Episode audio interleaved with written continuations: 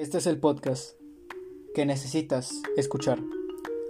Hola de nuevo, sean bienvenidos al programa de introducción a una nueva realidad, segunda temporada. Y sí, tal como dije, necesitan oír este episodio. Hablo en serio, el desconocimiento de esto ha causado pérdidas en más de un sentido. Llámese de dinero, de relaciones, llámese amistosas, de pareja, de familias o incluso la pérdida de la vida misma. Es en este episodio uno de los más importantes hasta la fecha y de los que más cariño les tengo, ya les contaré por qué. Tanto que lo he desplazado durante muchísimo tiempo para poder desarrollarlo y explicarlo tanto como me sea posible, porque en serio, es un tema complejo uno que requiere cierto grado de intelecto y de atención. Y ojo, no tienes que ser un genio ni esas cosas para entender este tema ni nada de eso de que solamente el 1% podrá entenderlo. No, reitero, requiere que se ponga atención. Y por supuesto, también se necesita de tiempo para reflexionar, para analizar, por no decir que también se necesita cierto grado de madurez. Ahora, como les decía, este podcast lo tengo grabando y haciendo el guion desde diciembre. Llevo casi un año intentando grabar este podcast. Y bueno, me tardó bastante porque habían momentos en los que no me convencía el guion, sentía que no me explicaba bastante bien, o a veces eh, no, ni yo mismo me entendía. Así a veces pasa. Y, y bueno, entonces cuando lo grabé porque este lo iba a grabar luego en enero, en febrero, en diciembre, en marzo. Tuve problemas de audio, entonces tuve que resolver eso y así me la llevé hasta el punto en donde hoy finalmente ya lo podemos hablar, donde ya lo podemos grabar, donde ya lo podemos discutir y donde tú mismo, tú misma me escuchas. Así que no hagamos la introducción todavía más larga de lo usual porque ya los escucho a varios de ustedes diciéndome algo como, con un demonio, Ramsés, dinos lo que nos vas a decir. Y paciencia, de verdad, mucha paciencia. En este episodio y en futuros próximos van a necesitar de ella. Por tanto, relájense, pónganse cómodos, busquen algo de tomar, yo en mi caso tengo agua, y empecemos. Ah, el efecto píldora mágica. ¿Pero qué es? ¿Qué significa? ¿Qué quiere decir? Bueno, es fácil de explicar, pero no por ello simple. Verán, es una actitud o una mentalidad la cual se podría decir que conlleva o te lleva a que hagas ciertas acciones las cuales pueden parecer o incluso ser beneficiosas. Pero, y ahí está lo complejo, pongan mucha atención, el hecho de que sean benéficas a corto plazo no significa que lo sean a largo plazo o que de forma necesaria se transmuten a otras situaciones. Y ahí te va. Hay ciertas características que destacan que pueden hacerte saber si algo es o no una píldora mágica. Por ejemplo, como ya mencionamos, una visión a corto plazo para lograr o conseguir algo, cuando en la mayoría de casos no es así. Simplemente no. Las cosas buenas toman tiempo y no es simplemente porque yo lo digo o porque sí, no, sino porque aquello que tiene calidad toma y requiere esfuerzo, constancia, disciplina y todo eso a su vez requiere de tiempo. Ya lo dije, se necesita paciencia en este episodio, pero ojo, no se trata de solamente esperar a que las cosas se den. Tienes que ser paciente, sí, pero también tienes que hacer algo que valga la pena, algo que sea útil, porque si no, caeríamos en la segunda característica, buscar que sea fácil. Nuevamente, las cosas que valen la pena, las cosas que son de calidad, no van a ser fáciles. De hecho, todo lo contrario, vas a necesitar de disciplina, de constancia, de cierto nivel de esfuerzo. Por supuesto, irónicamente, haciendo lo difícil, poco a poco verás que las cosas serán más fáciles. Pero no porque lo sean, sino porque tú, tú te has vuelto mejor. También, se debe considerar que las víctimas de los efectos nocivos de las píldoras mágicas van a ser en su mayoría gente ignorante o desesperada.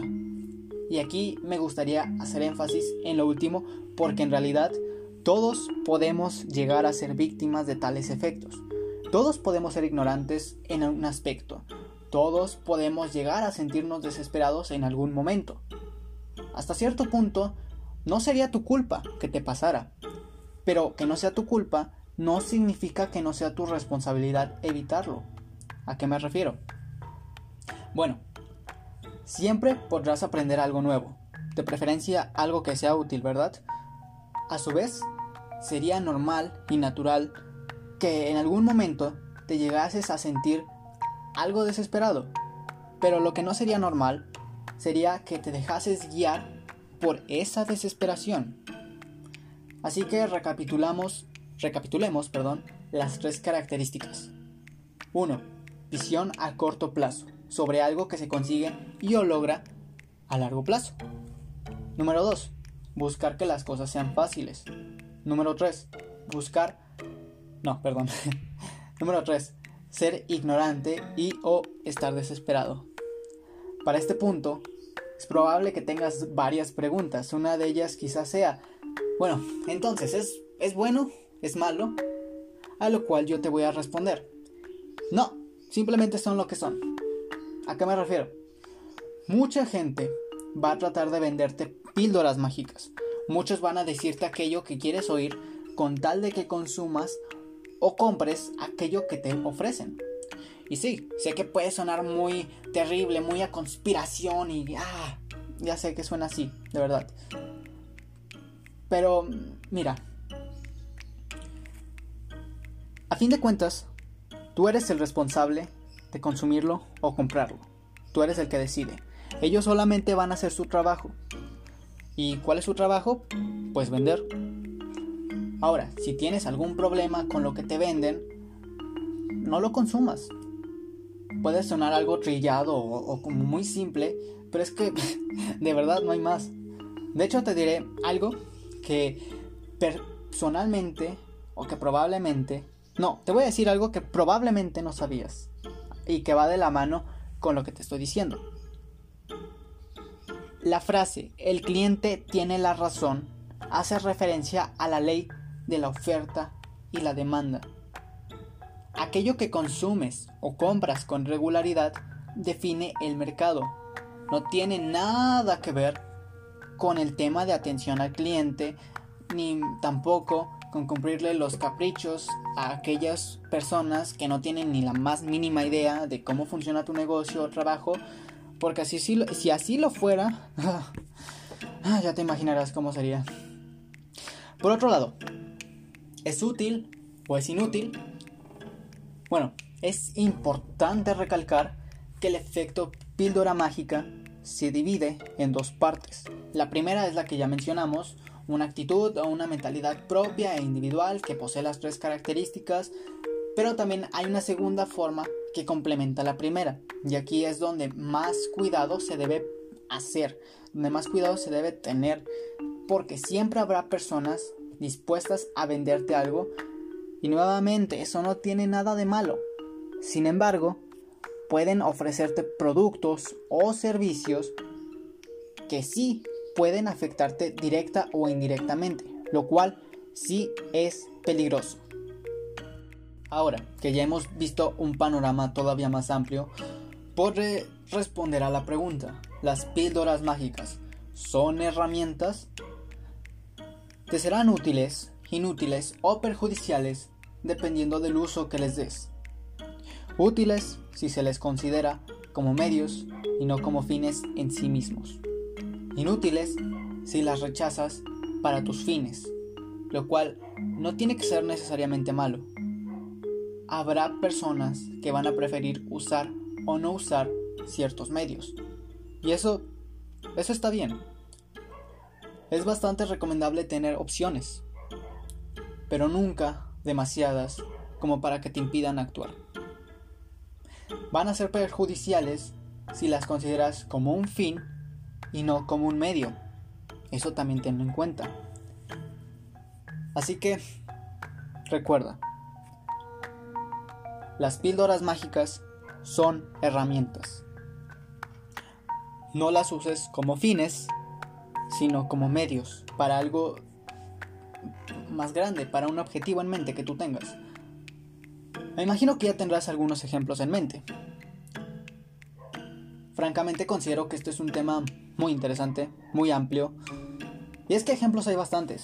La razón del nombre de la píldora mágica es porque muchos piensan que mágicamente te van a resolver por completo la vida o que nunca más vas a tener ningún problema.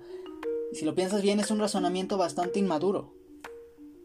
Porque, porque mira, dentro de los pensamientos inmaduros es donde es imposible mantener o entender ideas que puedan llegar a sonar o parecer contrarias. Y pues no, simplemente se rechazan, ¿no? Piensas que todo es blanco o negro y, punto. Así, todo es bueno, es todo es malo. Y pues no. Incluso hay una frase de Sócrates que me gusta y que creo que guarda relación con este tema. Solamente, o más bien, solo una mente educada es capaz de entender un pensamiento diferente al tuyo sin necesidad de aceptarlo. ¿A qué me refiero? ¿O a qué se refiere? De que bueno, sí, quizás comprendas de dónde viene aquello que se dice, quizá comprendas su argumento y todo eso, pero no estés de acuerdo. O quizás digas, ah, sí, es que entiendo por qué dices eso, pero estás incorrecto. Y eso es a lo que estaba relacionado y a lo que va a estar relacionado a continuación. Así que vamos a ver un par de ejemplos.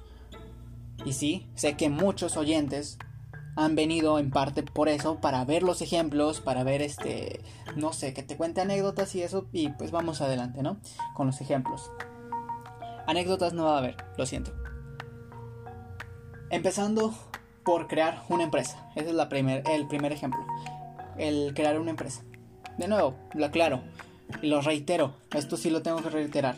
Las píldoras mágicas no son buenas ni malas por sí mismas. Son herramientas las cuales tenemos que aprender a usar para sacarles el máximo provecho posible. Así que, ¿cuánta gente actualmente sueña con crear una empresa millonaria, multimillonaria y con eso conseguir un trabajo o conseguir un trabajo que le permitan retirarse a temprana edad y que con ello mágicamente se te resuelva la vida, que ya no tengas problemas y que mm, simplemente no. Por supuesto, si quieres crear una empresa simplemente porque es algo que te gustaría hacer, pues adelante. Pero de lo contrario, te recomiendo que analices tus razones. Y no porque estés mal, sino porque no te van a funcionar. Imagina que triunfas, que creas una empresa millonaria y que te retiras. ¿Crees que ya se te resolvió la vida por completo? ¿Crees que ya no van a haber más problemas? Pues no, lo siento. No, no, funciona así. Las razones. Las razones son algo muy importante dentro de este tema, dentro de este episodio, porque no se trata tanto de si haces tal cosa o si no la haces, sino de por qué la haces. Analiza las razones. Es más, si ahora mismo te pregunto el por qué, bueno, vuélvete a hacer la misma pregunta, ¿por qué? Pregúntate por qué mínimo dos veces. Otra píldora es el hacer deporte. El realizarlo no tiene nada de malo. De hecho, es muy beneficioso y muy recomendable lo importante nuevamente son las razones. Y mira, hay algunos que por ejemplo pueden tener el propósito de hacer ejercicio simplemente para atraer al género opuesto, de que otros dicen de que entrenan para que su pareja, su expareja se arrepienta por haberlos dejado y que así este los vuelvan a buscar. O puede que sea para olvidar por al menos una hora o dos horas tus problemas del día a día, que para desconectarte de la realidad, aunque sea por unos instantes, y de nuevo, Y sé que suena muy tedioso que lo diga varias veces, pero de verdad prefiero que quede muy claro a querer ahorrarme un par de minutos o de explicaciones y que con ello se llegue a malinterpretar parcial o totalmente el mensaje. De verdad, tengo que decirlo. No se trata de que hacer ejercicio esté mal, sino de las razones de por qué lo haces. Retomando lo anterior, no tiene nada de malo que hagas deporte, ni tampoco te voy a juzgar por las razones por las cuales las practicas. Pero sí te voy a advertir de que por el hecho de hacerlo no te van a resolver la vida. O de pronto vas a resolver mágicamente todos tus problemas. No. Eso no va a pasar mucho menos si evades tus problemas en vez de, de enfrentarlos. La lotería, otro ejemplo. Creo que este no necesita mucha explicación, pero vamos allá. El primera, es poco probable que te toque el premio grande, o siendo todavía un poco más optimista, que recuperes tu inversión. Es muy poco probable. En ocasiones, y esto sí se ha de tener en cuenta, puede ser que comprar un boleto de lotería se haya convertido en un hábito, en un hábito de compra y que no te importe tanto el premio, sino que simplemente por el hecho de que ya se volvió un hábito, pues quieras comprar. De que a veces te satisface más comprar el boleto o rascar para ver si ganas o no que el hecho de ganar el premio. Ahora, ¿qué pasaría si ganaras el premio? ¿Sabrías qué hacer con ese dinero? ¿Sabrías usarlo? Mucha gente termina endeudada o peor debido a que no supieron administrar o invertir bien su dinero. Puedes comprarlo, no te voy a juzgar por hacerlo, pero no esperes que ese boleto te vaya a resolver la vida o vaya a evitar todos los problemas porque te aseguro que vas a tener y te vas a llevar una gran decepción si esperas eso.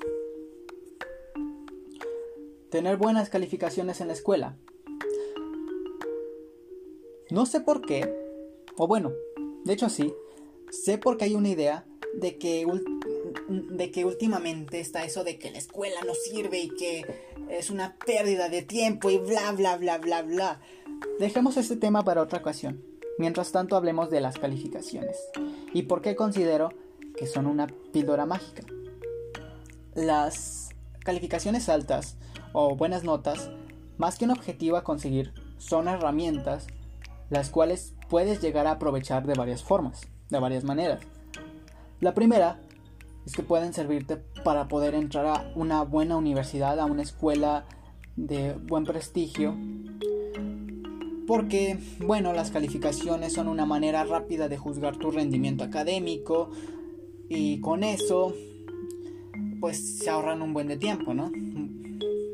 Puedes conseguir una beca o puedes tener facilidad para entrar a la escuela, como ya dije. Y esa escuela si es de buen, si es de prestigio, si es una escuela que tenga un estatus alto, pues puede ayudarte a que tengas una mayor probabilidad de que te contraten en una buena empresa. Y ojo, ya lo dije, tienes mayores probabilidades, pero eso no significa que sea una garantía. También, teniendo buenas notas, los profesores pueden ayudarte de que si en algún momento llegases a tener problemas para entregar trabajos, tareas o proyectos, pues ellos confían en ti porque eres un buen alumno que seguramente este, hace bien las cosas y pues a lo mejor que te retrases con una tarea pues no, no va a tener mucho inconveniente en que te den la mano, ¿no? En que te ayuden. Aunque eso sí, te aviso, no abuses de la confianza de los, de los profesores. No abuses. No abuses de la confianza de nadie, más bien. No abuses de la confianza de nadie. Es más, te recomiendo que no cuentes con esto, porque no siempre te va a servir. E incluso si de verdad tuviste algún inconveniente, no siempre te van a ayudar incluso si eres un buen alumno. Pero igual te lo digo, por si en algún momento te llegara a servir, te llegara a ser útil. Ah, y por supuesto, el tener buenas calificaciones te puede ayudar a aprender. Sí, eso también.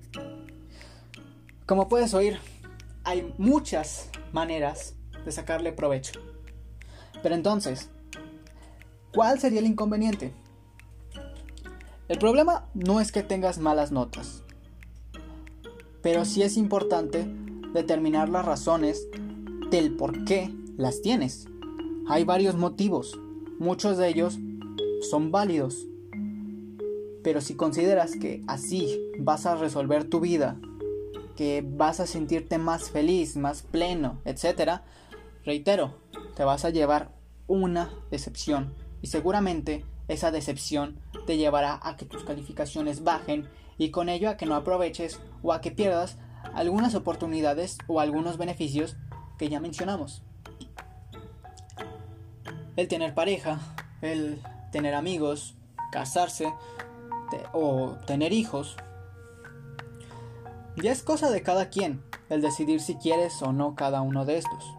Yo no te voy a juzgar, pero el hecho de que yo no te juzgue no significa que te vaya a ir mejor o peor en la vida. ¿Cuántas amistades, parejas o matrimonios, cuántas no se han arruinado por la idea de que una vez que los tengas, automáticamente vas a solucionar tu vida? O que ya no vas a tener problemas. De que por fin vas a ser feliz. O que al fin vas a poder hacer todas las cosas que querías hacer con ellos. No y no. Tu felicidad no tiene ni va a depender de alguien más o de algo. Que tengas amigos, pareja, casarte, tener hijos o cualquier otra cosa material va a ser consecuencia directa o indirecta de tu felicidad. Aunque, por supuesto, tal vez te preguntes cómo ser feliz. Y te invito a que vayas a mi canal de YouTube hay el enlace que habrá tanto en la descripción de este podcast como en la descripción del perfil, porque muy pronto ese video de cómo ser feliz estará disponible. Es más, para este punto en el que me oyes, muy probablemente ya esté. Y si no lo está, entonces suscríbete, activa las notificaciones para ser de los primeros en verlo, porque de verdad te va a gustar. Así que, continuando con el podcast, el día en que te sientas motivado, otra píldora, ¿no? Otro clásico. Esperar el momento exacto, porque de lo contrario no vas a rendir o no vas a hacer lo suficiente, pero créeme, te lo digo como creador de contenido. Bueno, soy nuevo y todas esas cosas, ¿verdad? Pero igual te lo digo. Ese momento nunca va a llegar si no empiezas a hacer nada al respecto. Es más, no cuentes con la motivación porque sí, quizás habrá momentos en los que se te es motivado. Momentos como este, ¿no? Que yo me siento algo motivado y pues estoy grabando un podcast y voy a grabar otro, voy a grabar el video más, un video más adelante. Y que bueno, úsalo, aprovechalo. Qué bueno que estés motivado, ¿no? Sin embargo, te recomiendo que no dependas todo el tiempo de tu motivación. Porque porque sí, nunca, no siempre la vas a tener, no siempre va a estar ahí. Algunos días no te vas a sentir con muchas ganas de hacer las cosas. Y eso es normal. Pero nuevamente, no es normal dejarte guiar por eso de que, ay, es que no me siento motivado, no voy a hacer nada. Y que dures un mes sin hacer nada por el hecho de que no estás motivado. Eso no es normal. Así que tienes que ser disciplinado. Y la disciplina, créeme que es de las cosas más importantes y de las cosas que más trato de, se podría decir, de unir, de hacer parte de mi vida. La disciplina siempre va a ganar. La disciplina siempre va a ser la mejor opción. Tener fe, desear algo hasta que se cumpla. O creer en el destino. También es otro clásico, ¿no? Y mira, es que cada quien es libre de creer lo que quiera. Yo nuevamente no te voy a juzgar. No obstante, algo que es muy importante y que has de tener en cuenta es que no basta con pedir. Que también tienes que hacer algo al respecto. Ejemplo, vamos a suponer que, que un dios o algo en lo que tú creas, ¿no? Tú no le pides a quien tú quieras pedirle que te dé las cosas o que las cosas sean más fáciles. Tú lo que le pides es que seas mejor, que seas más fuerte, que seas más inteligente para poder paliar con los problemas que tienes día con día. Nunca le vas a pedir, ni mucho menos te va a quitar todos tus problemas o todos los inconvenientes de tu camino. ¿Por qué tendrían que hacer algo? ¿Por qué tendrían que hacer todo eso por ti? Quien sea en quien tú creas, te va a ayudar y va a estar ahí. Pero no van a intervenir por ti. Porque a quien quieren ayudar es a ti. Quieren que tú seas mejor. No tienen por qué demostrarte nada. Ellos te darán las herramientas y tú tendrás que saber usarlas. Y ya por último, el último ejemplo. Eh, píldoras, cirugías, cirugías estéticas y dietas. A ver, y aquí sí quiero ser muy claro. Aquí, yo no soy doctor. No me usen como argumento. Es más, yo te recomiendo que tan rápido termines de escuchar este podcast, te pongas a investigar o vayas y consultes con un experto en la materia para que te confirme si estoy en lo cierto o no. Tomar píldoras porque te las recetaron está bien, está perfecto. Y lo mejor es que te apegues a las indicaciones que te dieron. Que si te sientes mejor y que ya no ves la necesidad de seguir tomándolas, error. No hagas eso. Aunque no lo creas, puedes hacer que las bacterias o los virus que restan en tu organismo generen resistencia. Y que para la próxima vez que te sientas mal y que tomes tal o cual medicamento, que ese medicamento deje de ser tan efectivo como antes, por el hecho de no seguir las indicaciones. O por otro lado, que tú mismo te automediques, también no lo hagas. No tengo que explicar ni siquiera por qué, porque eso es más que obvio, no te automediques. Mucho menos si es para una enfermedad o una situación de gravedad. Siempre va a ser mejor prevenir que curar. Y no hay mejor ejemplo que cuando llevas una vida de excesos o de descuidos para que luego te digan que tienes una enfermedad que ya no puede curarse o cuando ya no va a volver a ser como antes. Que quizá te recuperes, pero ya no vas a tener el mismo potencial que tenías cuando estabas sano. Es mejor prevenir que curar. Recuerda. Voy a tomar agua. ya me empezó a calar la garganta. a veces pasa. También mencioné el tema de las cirugías estéticas. Y aquí lo único que puedo decir es que son cirugías innecesarias. ¿A qué me refiero? Toda cirugía tiene un grado de peligrosidad, siempre, pero también siempre se pondrá de acuerdo a un costo-beneficio. Cuando tienen que operarte debido a que tu vida peligra, por supuesto, habrá un riesgo a la hora de operar. Pero, ¿qué es mejor? ¿Operarte y que mueras? ¿O no operarte y que mueras? Pues obvio, de preferencia que te operan y que sigas vivo, ¿no? Pero si no es posible, pues que te operan y que mueras en el intento. Cuando se habla de cirugías estéticas, existe un grado de riesgo. Ahora yo te pregunto, ¿crees que realmente vale la pena? Eso te lo dejo a tu criterio. Yo ya tengo mi, mi propia opinión respecto a eso. En el caso de las dietas. Mira, algo que personalmente me disgusta de las dietas es que muchos hablan de ella como si fuera algo temporal, como, como nada más así de, es que unas semanas, un par de días y, ya, ya vas a dejar de usarla, ¿no? Cuando yo considero que debería ser algo perpetuo. Porque de qué sirve estar comiendo algo sano por un par de semanas para luego andar volviendo a los mismos hábitos dañinos. Es una pérdida de tiempo, es una pérdida de dinero. Y muy probablemente te vas a lastimar a ti, a tu organismo, por hacer algo así.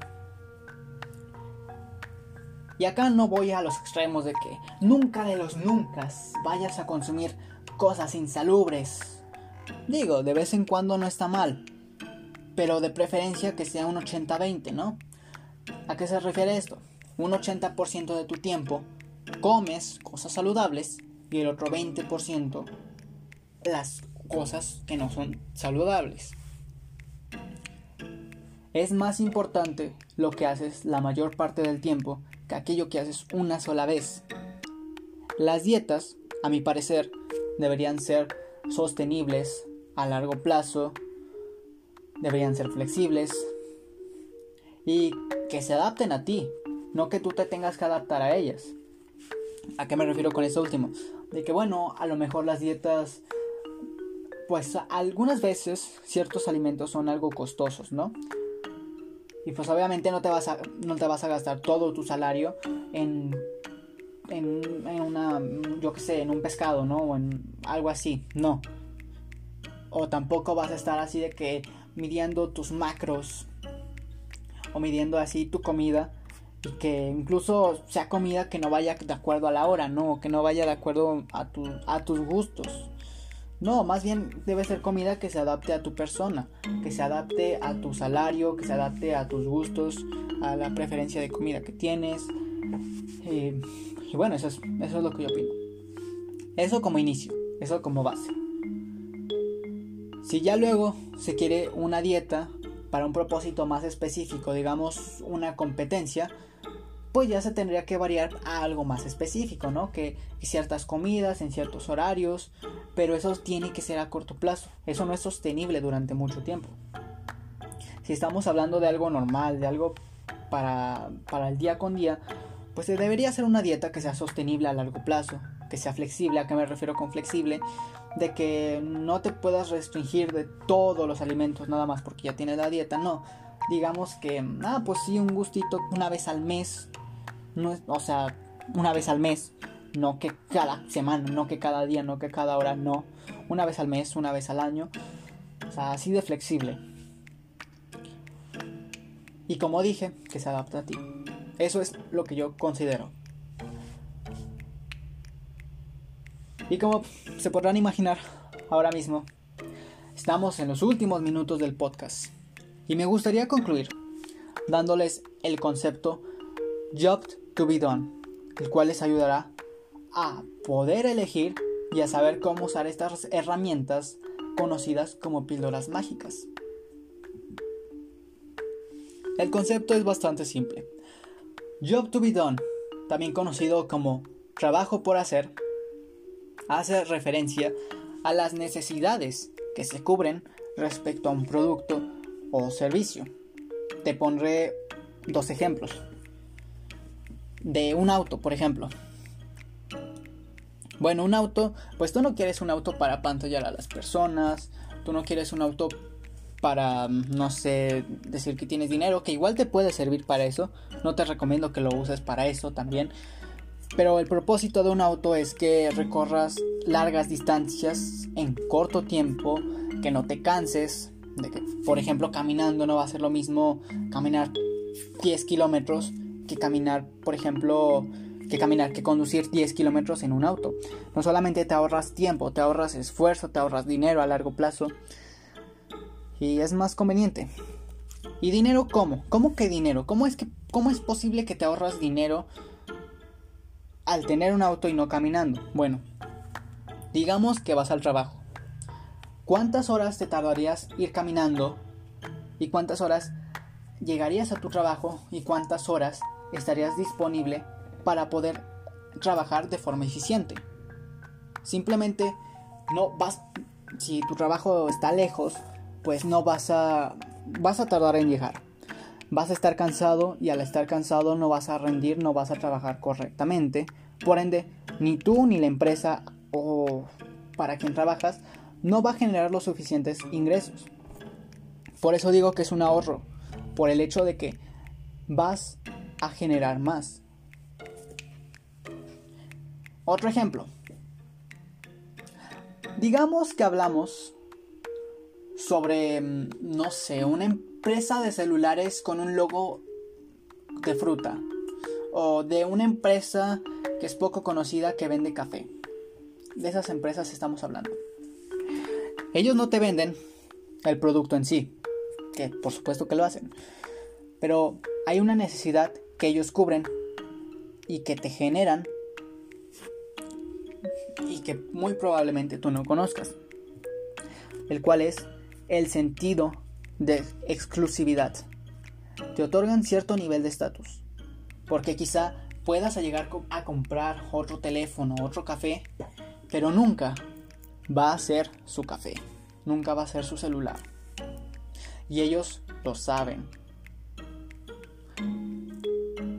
Piensa y reflexiona sobre cuál es el verdadero job to be done de cada una de las píldoras mágicas que hablamos en este episodio.